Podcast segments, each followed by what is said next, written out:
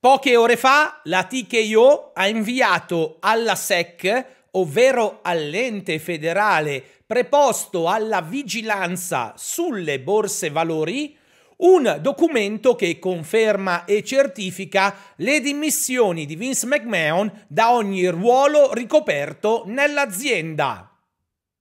Con la partecipazione alla rissa reale di quest'anno, Ludwig Kaiser è diventato il primo wrestler tedesco ad aver lottato nella Royal Rumble. Su Instagram, poche ore fa, Otis ha annunciato la morte di sua madre, accompagnando il tutto con una galleria di fotografie a testimonianza dei loro momenti insieme.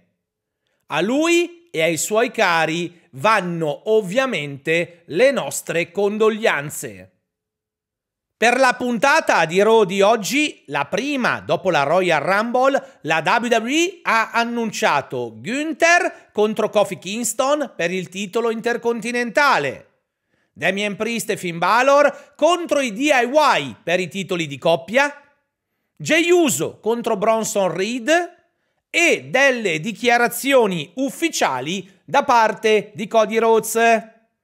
Vi ricordo che dalla 1:45 di notte potrete seguire la live reaction gratuita dell'evento sia sul mio profilo Twitch che sulla pagina YouTube Michele Posa Rewind.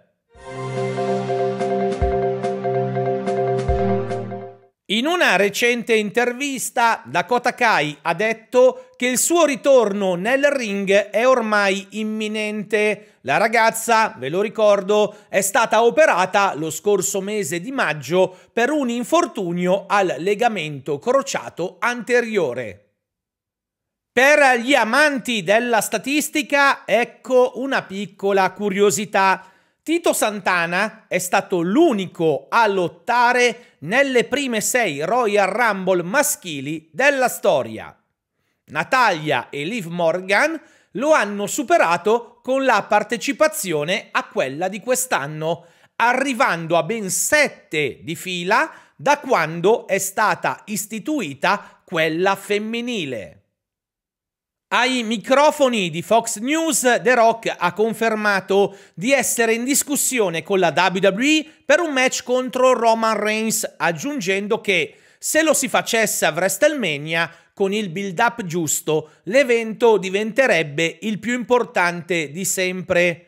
L'intervista è uscita qualche ora fa su YouTube e la stanno riportando e riprendendo tutti i siti di wrestling più importanti. Tuttavia, credo che sia stata raccolta prima della Royal Rumble.